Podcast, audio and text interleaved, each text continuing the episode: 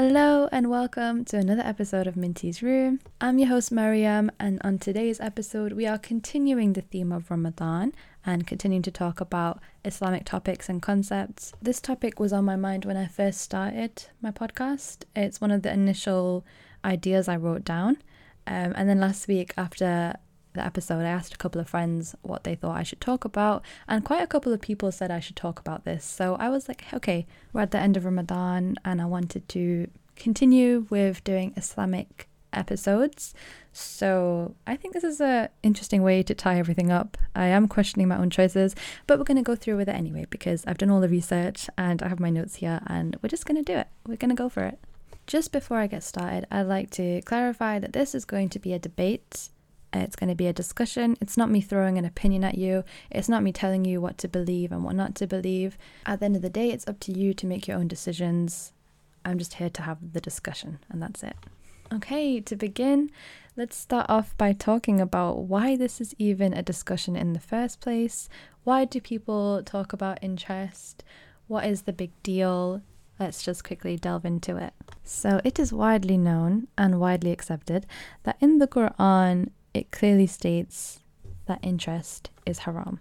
To quote a few ayahs from Surah Baqarah, Ayah 275, Allah says, Those who consume interest cannot stand on the day of resurrection, except as one stands who is being beaten by shaitan into insanity. That is because they say trade is just like interest, but Allah has permitted trade and has forbidden interest. Whoever returns to dealing with interest, those are the companions of the fire, they will abide therein eternally. And then ayahs 278 and 279, Allah says, O you have believed, fear Allah and give up what remains due to you of interest, if you should be believers, and if you do not, then be informed of a war against you from Allah and His Messenger. If you repent, you may have your principal, thus you do no wrong, nor are you wronged. There is also a hadith where the Prophet Muhammad talks about the seven deadly sins in Islam, and one of them he mentions is dealing with interest. So basically, it is universally understood that interest is haram, and dealing with any form of interest is haram. Whether it's dealing with money that has interest on it or paying off interest based loans, it's all considered to be haram. However, there are differing opinions on this because people believe that, especially living in the West, there are a couple of scenarios where it is impossible or extremely hard to avoid taking out an interest based loan. The most well known discussion surrounding interest based loans is the one surrounding student loans because living in the UK, it is practically impossible for you to go to university and pay upfront for your tuition fees because they are ridiculously expensive. If you can afford to go to university without taking a loan, then Alhamdulillah, by all means, you can do so without having to worry. However, most people cannot afford to do that. It is ridiculously expensive, like I said. And so a student loan does seem like the only viable option. And as these student loans do have interest on them, people have discussed this and researched it and come up with fatwas to say that as going to university is considered to be a necessity, taking these student loans is okay in this circumstance. They say that university is a necessity because you need to get a job and you need to be able to provide for yourself, you need to be able to earn money, and so going to university is considered to be a necessity in this case. Another argument that is specific to the UK is that it's okay to take out these loans with interest because you don't actually end up paying them off fully. Basically, in the UK, after a certain amount of time, if your loan hasn't been paid off, it gets written off and you don't have to pay it off fully. Um, and so people argue that you're not even touching the interest in this case, you're not even paying off any interest, so it's okay. So this conversation takes me back to when I was in sixth form and I was having a discussion with someone regarding student loans. And he was bringing up these arguments that I've just mentioned. And he was talking about how university is a necessity in this society. If you want to succeed, you got to go uni. And so, therefore, taking out a loan with interest is okay because you have to. When I told him what I thought about these opinions and what my opinion was, he said to me, and I quote, he said this word for word Who are you to question what these scholars say? They are far more knowledgeable than you or me. It's dangerous to question them, and you should know your place. I'm just gonna let that sink in for you for a second.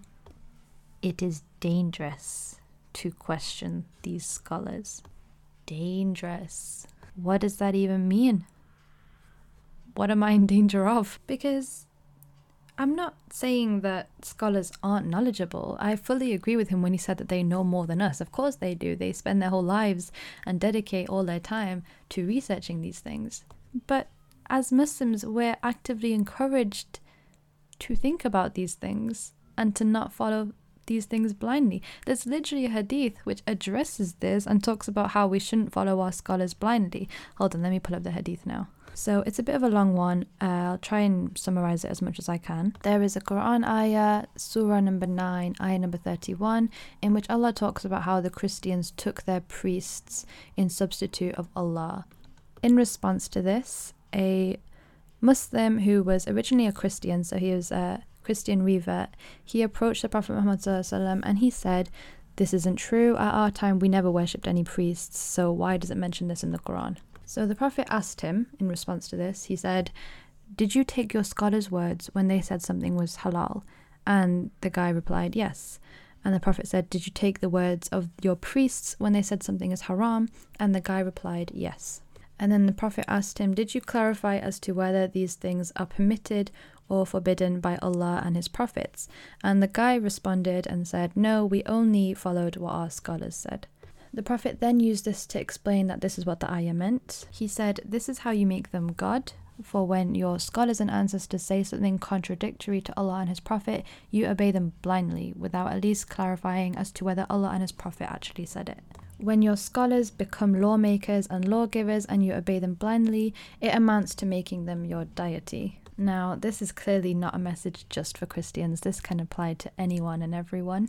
Allah is clearly giving us a warning to be careful and not follow anyone blindly because only Allah has the privilege to formulate laws and no one other than Him has the authority to do so. And so, whenever a scholar says something, it's your duty to find out whether Allah and His Prophet have actually said so as well. Obviously, we should respect and honour our scholars. They are very knowledgeable people, and like I said before, they probably know more than we do. However, it is our duty as a Muslim to confirm that whatever you're following is within the laws of Islam. That being said, these days fatwas are released about every matter you can possibly think of. If you can think of it, there's probably a fatwa on it. And so it's our job. Actually, no, it's your job to really think about what's being pushed in your direction. So, when a sheikh says that it's okay to consume foods that contain low quantities of alcohol because it's below a certain percentage, really think about it. I want you to honestly and truly think about it before you go with it. Or when they say something like, you can eat McDonald's chicken as it counts as meat from people of the book, as long as you say Bismillah before you eat it. Think about it for a moment. Just, just, just, just think. I really don't think I need to explain to you that something isn't quite right about either of those things. Um, they both very clearly contradict things that are mentioned in the Quran. Uh, and they both play into the idea of necessity as well, and I'm going to be talking about that now. But to summarize all that, if there is something that is clearly contradicting Allah's direct word, you need to question it because that is a very big red flag right there. Anyway, back to student loans. Like I said, the main argument for taking out student loans is that university is a necessity, and so taking out a loan with interest is okay. This is where the thinking comes in, and I want you to really ask yourself is university a necessity. Because Islamically speaking, when I say necessity, I'm talking about literal life or death scenarios here. Because I'm sure we all know that one scenario that people bring up is that if you are starving and there's no halal food anywhere and your only option is to eat some haram meat, you are allowed to do so. I will add though, you're only supposed to eat however much you need to eat. You're not supposed to fill your full stomach with it because it is haram meat and you should only eat how much is, you know, needed for you to have enough to stop you from dying, basically. That's what a necessity is. Like, as in, when you clearly do not have any other options, that's when the whole necessity thing comes into play. So, I want you to really think about this for a second. Is going to university a necessity? So, I'm going to take all the high paying, glamorous jobs out of the equation here, and I'm just going to talk about basic level jobs. You can get a job without a degree, it is possible. Many people do it all the time. It is very much possible. So if your worry is necessity and you're thinking, how am I going to earn money and, you know, earn a living and survive, then you can take university out of that equation very easily because you can get a job without a degree. And then bringing back all the glamorous jobs and all the high paying jobs, they are very much achievable without a degree. You'd be surprised. Do you know how many options there are after you leave school? There are thousands of options. Going to university and getting a degree is not your only option. It might be your only option for that particular career path you want to go down, for example, medicine and dentistry. But for everything else, it's not your only option. And so, with that, I can safely say that going to university is not a necessity. It's really not. Now, I am not going to lie to you, it is definitely easy for me to say because I grew up knowing this and I grew up knowing all my options and I grew up having full understanding of why student loans are haram. Whereas most people do not have that. Most people are actually encouraged to take out student loans by their parents, and it's difficult, it is tricky. Like I said, I grew up knowing about all of this, and then on top of that, I got to see firsthand from all my cousins that there are other options and there are other ways of having a successful career. So I have a couple of cousins who went for the NHS funded courses because they provide bursaries for you, and obviously some people choose to keep those bursaries for themselves, but um, some people will put those bursaries towards the tuition fees, making it way more affordable for them, and that way they didn't have to take out loans to pay for the degree. I also have a couple of cousins who decided to start off with low paying jobs and they slowly worked their way up the career ladder and it worked out for them alhamdulillah. And they're now you know working with high salaries despite not having a degree. Then i also have cousins who went down the apprenticeship route. Um, so one i can think of off the top of my head my cousin is currently doing a law degree apprenticeship so she is currently doing an apprenticeship which is fully funding her law degree um, and on top of that, you know, she gets paid and she gets experience. Obviously, I know that law degree apprenticeships are very hard to get onto, but I'm not going to get into that. Um, the point is that the option is there. So, yeah, I got to see all these options as I was growing up. The thing is, though, uh, especially in high school, I did not have a fixed career in my mind. I didn't have a particular passion. I didn't see myself doing a particular job. I generally had no clue what I wanted to do. But when it came to around the end of high school, I distinctly remember my dad sitting me down and, you know, discussing all the different career paths I could go down because I was quite a creative kid. Um, my dad suggested that I could go into marketing, and he was like, you know, there's loads of marketing apprenticeships out there, marketing degree apprenticeships, where your degree gets fully funded and you get to work for a company for a couple of years and you get paid. Um, so, yeah, he laid out those options for me. And to me, marketing sounded good. It sounded like something I wanted to do and I could see myself doing. And so I decided to pursue that route. From that moment on, though, I realized that it wouldn't be easy because I'm not going to lie to you, there isn't a lot of support for people who want to do apprenticeships because everyone assumes that you're going to go to uni and everyone assumes that you're going to get a degree. And so all the career talks that we had throughout high school and sixth form, they were all centered around university and everyone instantly assumed that that's what I was going to do. I was going to go to uni and do a marketing degree. Now, just a quick side note here, I just want to clarify my parents didn't completely close off the idea of doing a degree to me. They said that if I wanted to go down a particular path that requires a degree, so for example, like I said earlier, medicine or dentistry, they would find a way to fund it. You know, they would get like family help or something. Um, if I wanted to go down those career paths, they weren't gonna, you know, completely close off that option for me. So yeah, I had my options laid out, but I already knew I didn't want to be a doctor or a dentist or anything like that. Um, so yeah, I was firmly fixed on becoming a marketing apprentice. And I was firmly fixed on the fact that doing this marketing apprenticeship would propel me into the career in the same way that a degree would. But like I said, there was a lack of support um, from the moment I decided to do that. The only person who had any advice and the only person who really helped me through it was my dad because he had a lot of knowledge about apprenticeships. And so he helped me look for them, he helped me apply for them. Um, yeah, he was the only one who knew what he was doing basically. To make things even worse, when I was in the middle of my, you know, interview processes and I was getting quite far in a couple of stages for a bunch of degree marketing apprenticeships, that's when lockdown hit in 2020 and all of them got cancelled. So all of them you know, got back to me and said because of the COVID lockdown, we can't go ahead with these schemes. And so, yeah, we're calling it off.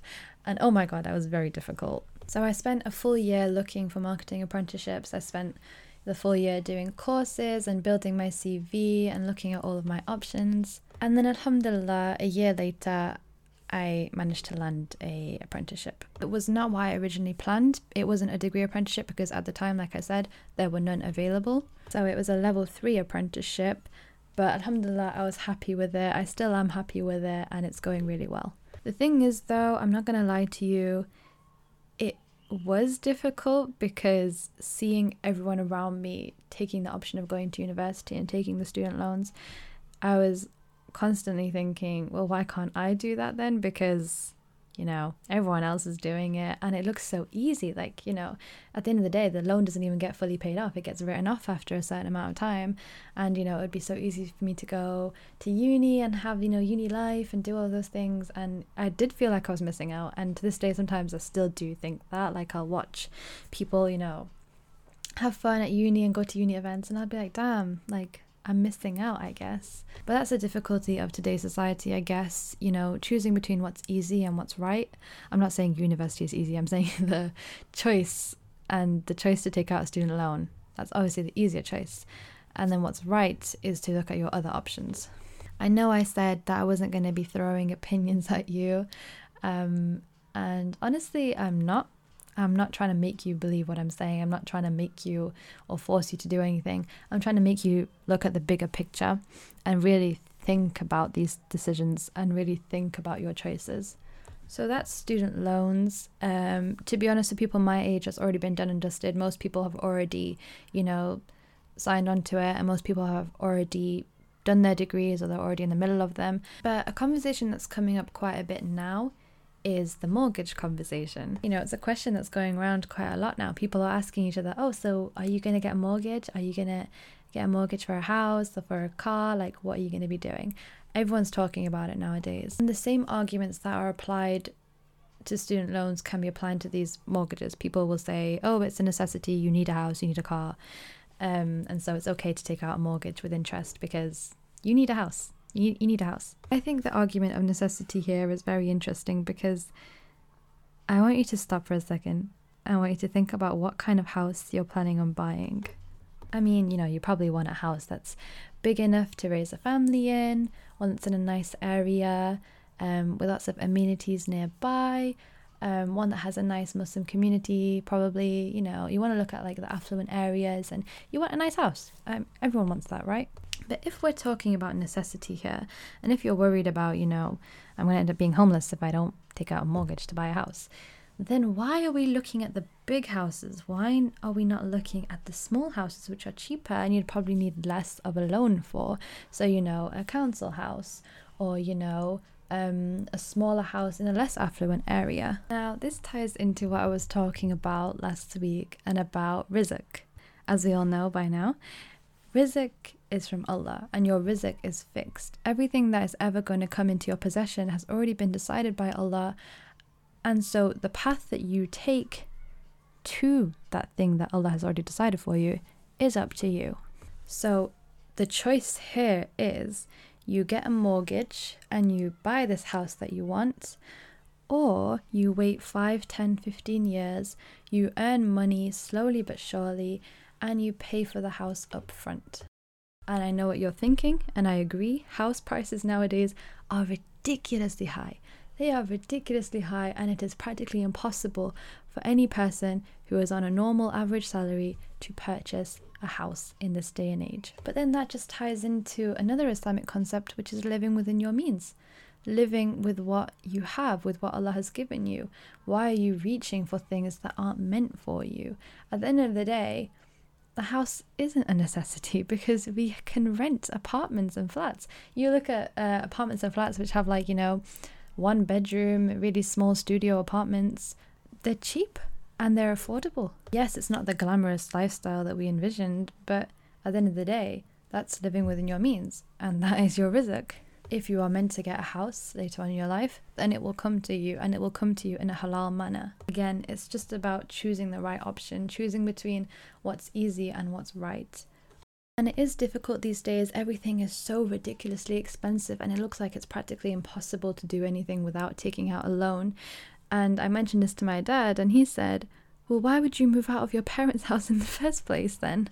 He was like, Why would you jump into a lion's cage on purpose and then scream, Help? I'm stuck with a lion. You've put yourself in that situation on purpose. And fair enough, you don't want to live with your parents your whole life, okay? Don't worry, you won't.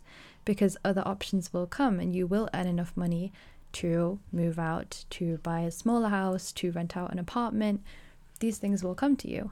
What I'm trying to say is don't act like getting a mortgage for a house, for a car, is your only option because it's not. You're not being forced to do it. As I said earlier, I'm not throwing my opinion at you. This is me trying to get you to think about your opinions and to think about, you know, your perspective on these things. You know, I want you to honestly and really, truly, deeply think about these things that you're deciding to do and really think about it. Is it needed? And if there is another opinion out there that I haven't mentioned, if there is something else that you follow regarding um, justifying interest based loans, then I want you to take a step back and honestly think about it and if it's the right thing to do. To think about if it's truly justified and if the ends are justifying the means here. At the end of the day, Allah knows best um, it's not up to any of us to decide that, to decide what's halal and haram. It's Allah who's decided that for us. It's up to us to make the choices, to look at our options, and to make these decisions. And it is hard. No one said it was going to be easy, but like I seem to be finishing off every episode saying this actually, but um, like I said, this life wasn't meant to be easy. It's not meant to be easy at all. I just want to clarify something here because people seem to think that if you don't take out a student loan to go to uni and if you don't get a mortgage for a house, then you're going to be living a lower quality of life. And obviously, like I said, that's not our purpose anyway. Like we don't need to worry about what our quality of life is going to be like. But obviously, it's going. We're human beings. It's going to be something that we're worried about. And to that, I say, it's not true at all. you are not going to have a poor quality of life because you didn't go uni. You are not going to have a poor quality of life because you didn't get a mortgage to get a house. These things, you know, all these like things that you want will come to you, just not right now. You just got to take a bit of a harder path to get to them. That's all. I remember seeing like a couple of YouTube comments on some videos about uh, taking out student loans where people were like, wow, this Muslim generation is just going to be Uber drivers and, you know, food delivery people because we can't do degrees. And I was like, that's not true at all. Um, it's not true. this is simply not true. Okay, I think I'm ranting here and I'm going to stop. Um, this has been quite a long episode. It wasn't intended to be so, but I think it is quite a complex topic and it's a highly debated topic. And I wanted to look at all angles, and I hope I did do so. Like I said, this is not me forcing you to follow my opinion or forcing you to follow a particular opinion. This is me asking you to just simply to think. This episode has been the hardest one I've done yet. Um, it's very difficult to articulate these kind of topics without coming off as overbearing or without shoving my opinions in your face, basically. I really hope that you've learned something today. Um, I've learned a lot while researching for this um, episode. I learned so much about different opinions and different people's perspectives, and it's really opened my mind to a lot of things. If you do have anything you'd like to say about it, I would really appreciate hearing from you. You can find me on Twitter at Minty's Room, or you can email me mintysroom at gmail.com. Um, I would love to hear what you have to say, whether you agree or disagree, or you have a completely different opinion. I want to hear about it. My brain is absolutely fried right now. It took so much brain power to articulate all of this. Um, I think this is the longest episode I've done so far as well. Um, so I've been sat here a really long time. Um, so I'm going to wrap it up here, inshallah you know, Ramadan is coming to an end. There are only a couple of days left now. I really hope we all take advantage of the last few days and that we all have an amazing Eid. And I'll see you next week, inshallah. As always, I'd love it if you could follow me on whatever platform you're currently listening to me on, just so that you can be updated whenever I post. I think I do have a fixed posting day now. It looks like it's going to be Thursdays, so inshallah, I'll be posting every Thursday from now on. Jazakallah khair for listening. If you've stayed throughout this whole thing, thank you so much. I really appreciate it. Uh, and inshallah, I'll see you in the next one. Assalamu alaikum and goodbye.